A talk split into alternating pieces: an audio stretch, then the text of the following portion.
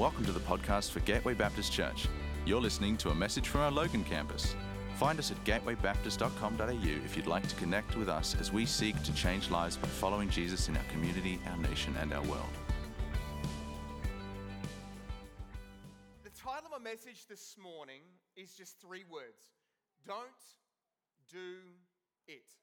We start a new series this morning, which we're going to go over January, and it's on summer psalms. You know, we've all probably got a psalm that we love, and I'm going to we're going to read this morning from one of my favorite psalms, a psalm that has spoken to me, the psalm that has ministered to me, and a, spa, a psalm that God has used in, more, in my life more ways than any other psalm. But before we get to there, now some of you may have heard this story before, so just bear with me for a moment.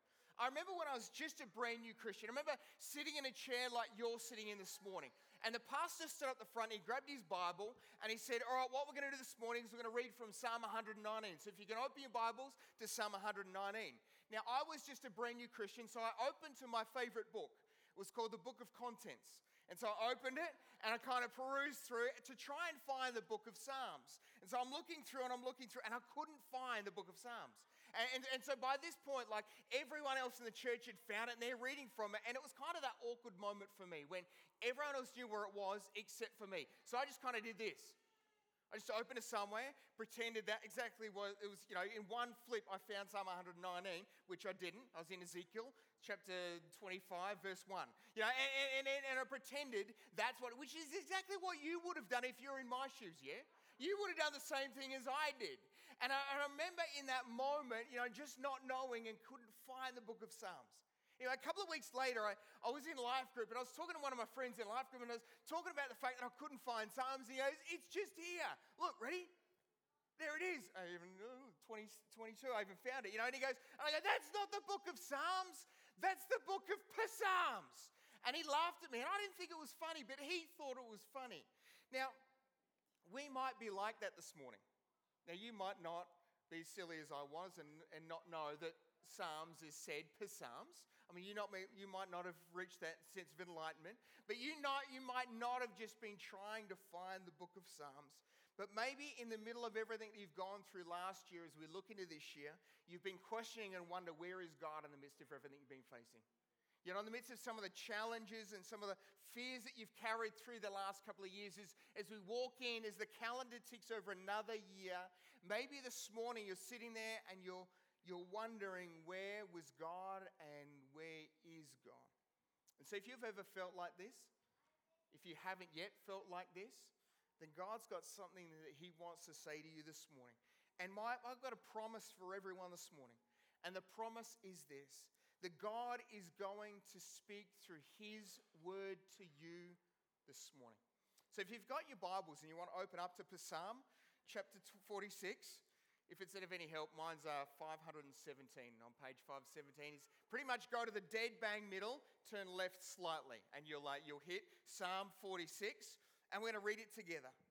God is our refuge and strength, an ever present help in trouble. Therefore, I will not fear. Though the earth give way and the mountains fall into the sea, though the waters roam and foam and the mountains quake with their surging. Verse 6 Nations are in uproar, kingdoms fall. He lifts his voice and the earth melts. The Lord Almighty is with us. The God of Jacob is our fortress. Come and see what the Lord has done, the desolation he has brought on the earth. He makes wars, sorry, he makes wars cease and ends to the ends of the earth. He breaks the bows and shatters the spear. He burns the shields with fire. He says, Be still and know that I am God. I will be exalted among the nations, I will be exalted in the earth. The Lord Almighty is with us, the God of Jacob is our fortress. Let me pray. Dearly Father, we thank you, God, that at the beginning of a brand new year, God, on the first Sunday, God, January 2, God, we thank you that you want to meet with us this morning. God, thank you what you want to say to us this morning. God, I pray that you will speak because I know you will speak, and I know you do speak, and you will speak through your word. God, we've come to hear from one voice and one voice alone. That's from you. So, God, speak through your words into our lives this morning. God, we're hungry, we're ready, we're desperate to hear from you. In Jesus' name, amen. Who needed to hear those words this morning? Beginning of a brand new year. Who needed to hear those words from Psalm 46? I did too. See, let me give you a little bit of context of what was going on. Israel was surrounded by a whole lot of danger. There's the nations left, right, and center all around them, and some of the most powerful nations were surrounding their nation. And now there was enemies on all sides. And if they give up now, things would get unpleasant really quickly. You see, if they gave up and they, and they began, this would, this would lead them to begin to fear. And then this would lead to begin to, to, to um, this would lead, this would lead them to despair.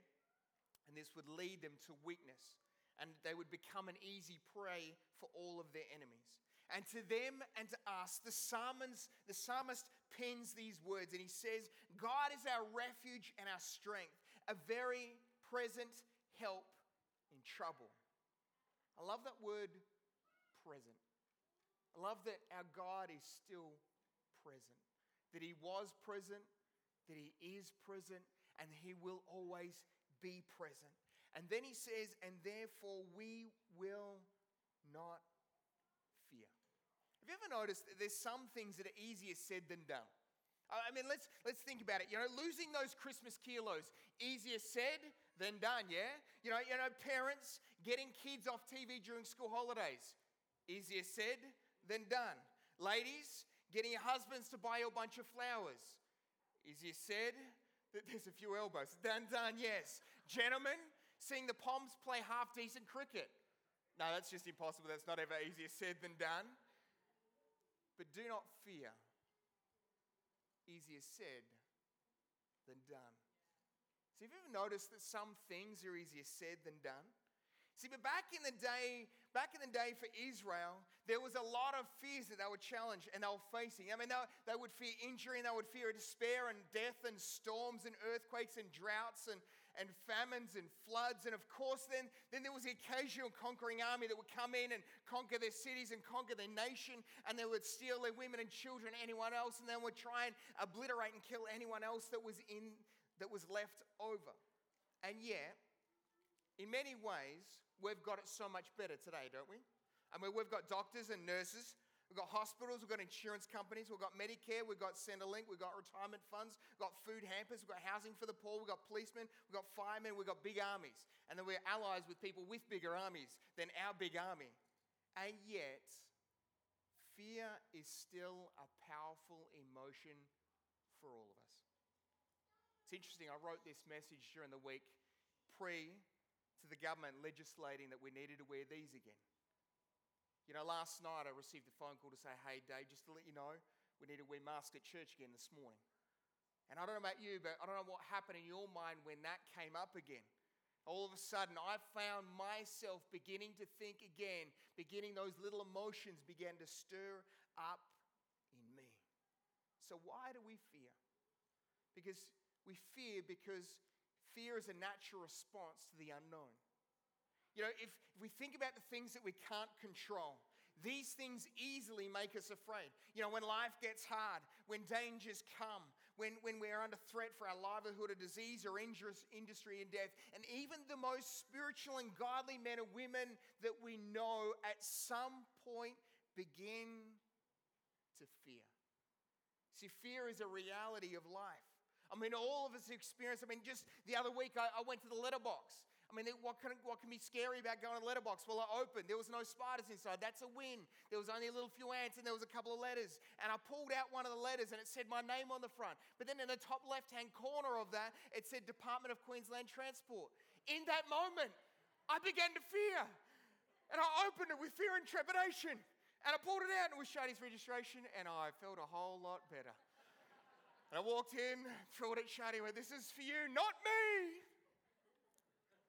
See, we all fear so easily, don't we? In those moments, fear grabs hold of us. We become anxious, desperate, and even powerless.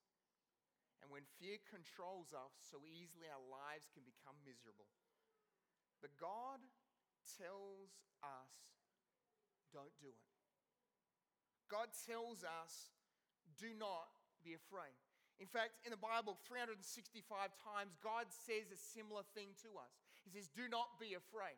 One for every single day during the year. Why? Because God knows a default setting when we're faced with uncertainty, we're faced with challenges, is to go to fear. And yet, God said to Israel, and God says still to us, Don't do it. Do not fear. Do not be afraid. So, what do we do? What do we do when fears come? What do we do when mandates happen and masks and the emotions that come with all of those things? What do we do when fear begins to knock on the doors of our lives? Well, there's a couple of keys that I want to just want to look at this morning from Psalm 46, verse 10. And the first thought is this that God calls us is to be still. See, the psalmist writes to Israel in the midst of all the uncertainty and the fears and the challenges that they were facing. And the psalmist writes to them and he says, I want you to be quiet. I want you to don't move, don't, don't fuss, don't fidget, because he knew. He knew that it's hard for God to do a work in our lives when we're worrying and fussing and fidgeting and running around with like headless chooks. You know, he knows that we need to be still. And let me illustrate this. Have you ever had one of those moments as a set of parents or grandparents or pretty much anyone else? You know, when, it, when a kid comes to you with a splinter in their finger and, and they come running up to you because they know, they, they know that you care and they know that it hurts and they know that they can trust you. And so they run up to you and go, Look, Dad, I've got a splinter. Can you get it out? And so, you know, before you can touch the splinter, so you grab the tweezers, before you can touch the splinter, it's like, it's like, you know, it doesn't even, you don't even touch the splinter, their finger or anything else. And what are they doing? They're pulling it away and they're saying, What? Ow, it hurts. Now, I haven't even touched their finger yet. You know, it's like, it's like oh, we're, we're like this far off, and they've already pulled away saying, ow. And there's tears and there's snot and everything else because of a little tiny splinter in their lives, yeah? At some point, maybe you're just like me, some point you just look at them in the eyes and go, stop it. Listen, you've got to sit still. Stop moving. I can't help you unless you stop moving around all the time. And at that moment, hopefully, sometimes, maybe, they might sit still long enough that you can get that pair of tweezers and you can pull out the little splinter that's in the finger. See, when life gets difficult, when things aren't going our way, when challenges come and when life hurts, I don't know about you, but I find myself fussing and fidgeting and refusing to sit still, and panic begins to rise in our lives. And the reason we struggle to sit still is because we haven't always recognized the second part of the command that God gives us. He says, Be still and know that I am God. I love what the psalmist here, inspired by the Holy Spirit, talking to a nation in turmoil, talking to another nation now in some degree of turmoil. And he says to us, and he said to them, He says, Trust me. He's, he's, in other words, he's saying, you know, do you really trust me? I mean, I'm God and I've got this under control. Even when you don't think it is, even when it seems like it's not quite in control, I've got this covered. Church, do we really think that God caught, got caught off guard by what's happened over the last couple of years? Do we really think that God upstairs is kind of sitting there freaking out, going, Oh, I don't know what to do?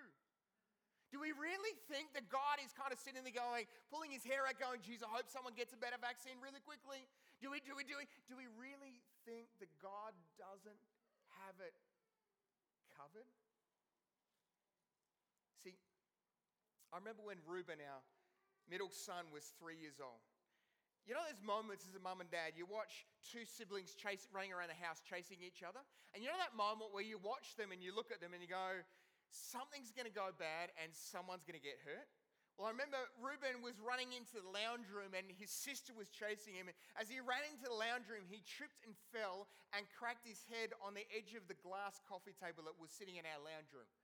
And at that point, as you can imagine, he began to cry. And so I get a phone call from Shadi at work saying, You've got to get home right now. Reuben's just cracked his head and split his head open on the side of the glass coffee table. And so I've jumped in the car and I've raced home. After she hung up from me, she called the ambulance to come out and to sort our son out. I got home, I may or may not have beaten the ambulance, all at straight, strict speed limits, of course. And, uh, and as I ran in the house, I remember seeing my son's head with a gash from about here to here, and it was split open, and you could see parts of his skull and the inside of it. And I remember picking up Reuben. And just, just after I got there, the, the, not the police, the ambulance turned up. That was another time. That's another story for a lot of time, right? the ambulance turned up, and they weren't chasing me. Oh, just it's on video. Anyway, uh, it's on. Uh, and the ambulance turned up after me, and they came in, assessed him, and said, "We need to take him to hospital to get him checked." So I jumped in the ambulance with my son.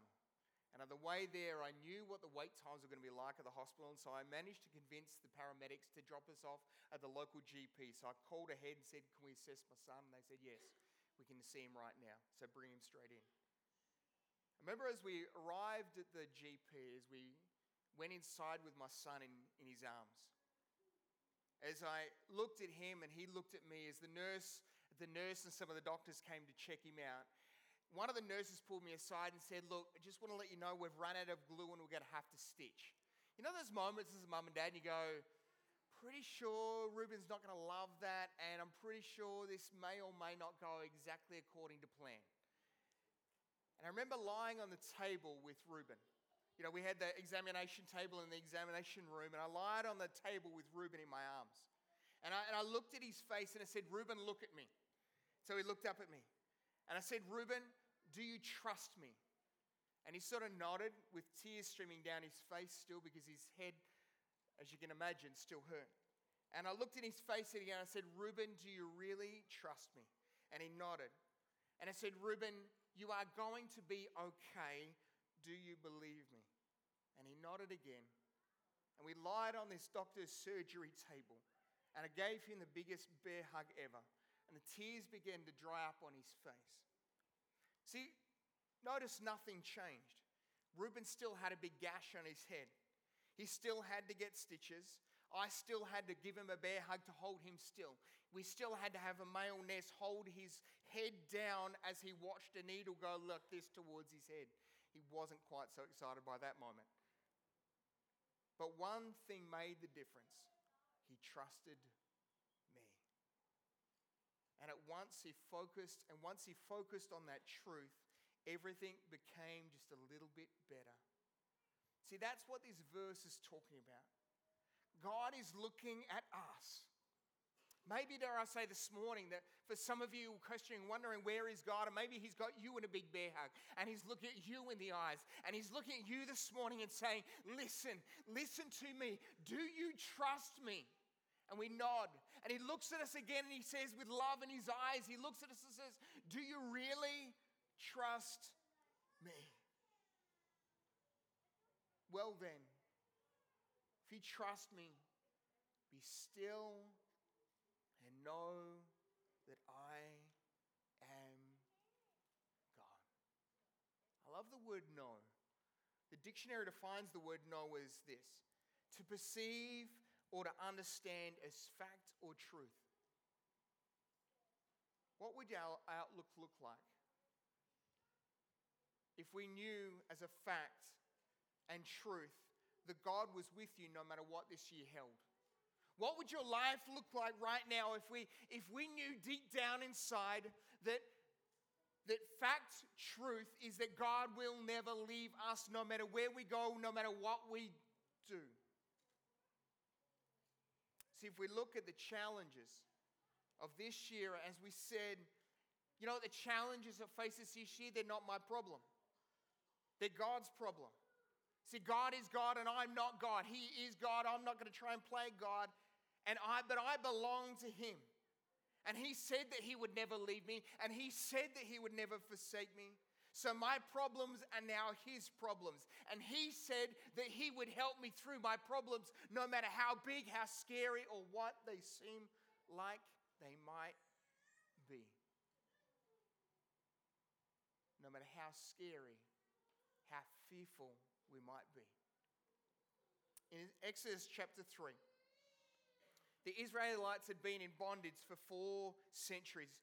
And, and, and, and 40 years before, or just before the end of that, uh, Moses did a blooper and he ran away to Midian for 40 years. And Israel and Moses had a problem. See, God came to Moses in the middle of a, of a burning, in the middle of a fire in the burning bush, and he spoke to him and he said that he wanted to go, but he wanted Moses to go back to the nation of Israel and to set his people free. But Moses had a checkered history, had a checkered past. See, he'd murdered an Egyptian and he'd run away and left God's people. But God, but Moses asked God, he said, God, if I'm going to go back, you need to tell me who you are so that when they ask who you are, I have something to say. You see, Moses was fearful about what they would say and what he would say. And so he came to God and he said, God, who are you? And God said this I am who I am. just tell them, I am sent you.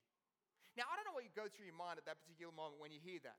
I remember reading a little while ago in my quiet time, and I, I, kind of read it, came across this passage and read this story again. And I remember just reading it, going, you know, if I was Moses, I would want a better name than I am. I mean, I would want the I am God, the Omega, and you know, like I'd want something, something impressive, like I am the big smiter. I don't know, like I'd want some kind of great name, and yet all that God gives Moses is just tell them I am. I remember sitting in my quiet time, and I'm reading it, and I remember having this little dialogue with God. And it went like this God, I am. That makes no sense whatsoever. That's a really dumb name. I mean, I shouldn't call it a dumb name, but anyway, like it seems like it's a really dumb name. Does that sound better? Anyway, you know, uh, God, I am what?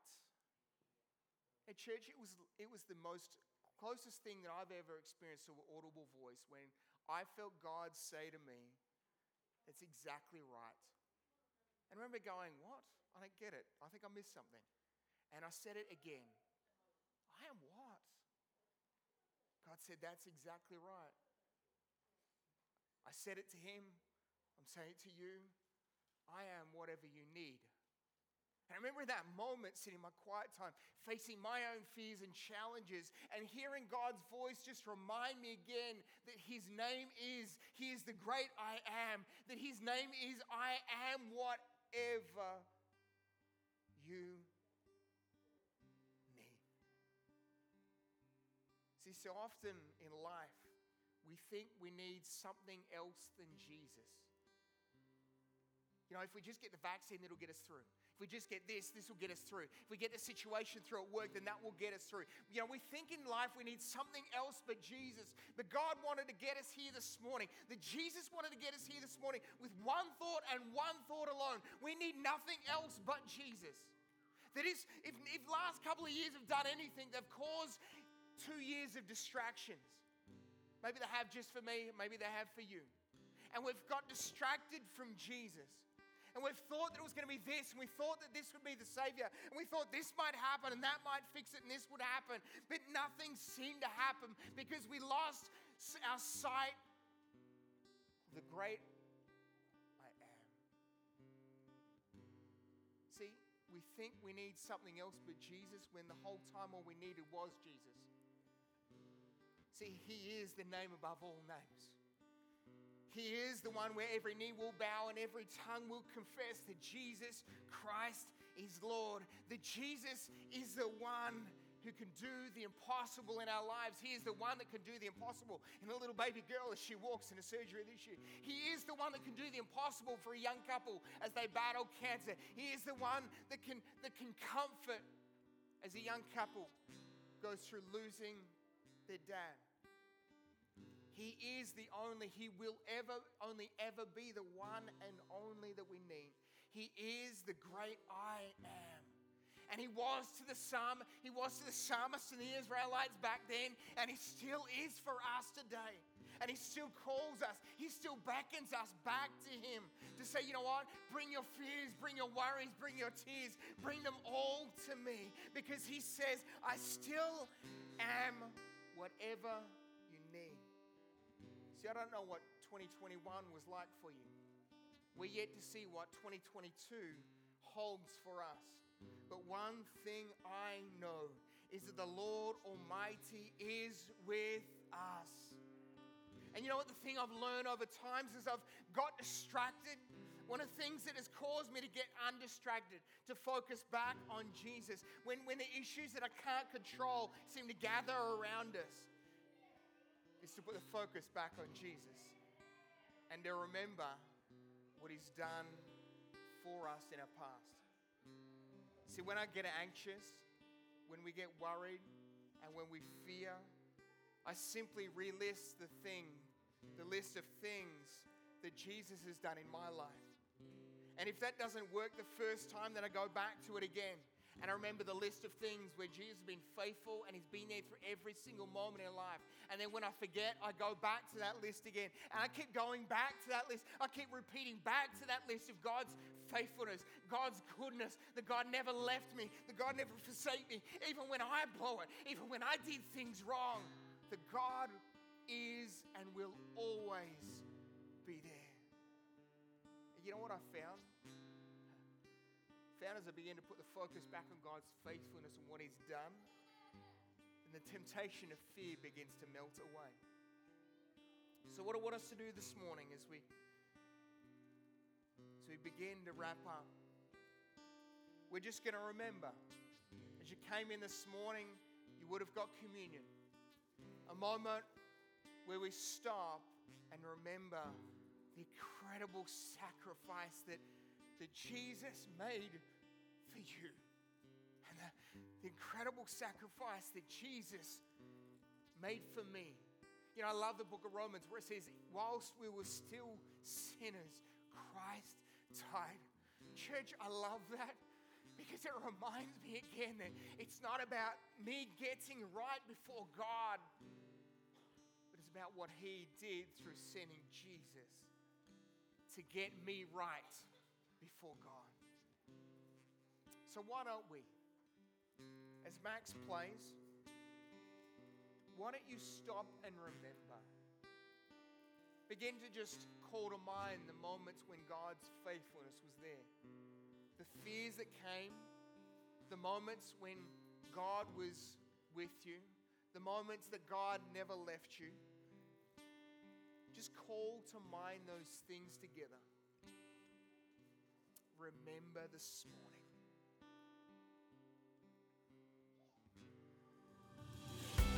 We hope you've been blessed by this message. If we can pray for you or you would like to take a further step in your relationship with Jesus, we would love to connect with you please head to gatewaybaptist.com.au and click on Get Connected to let us know.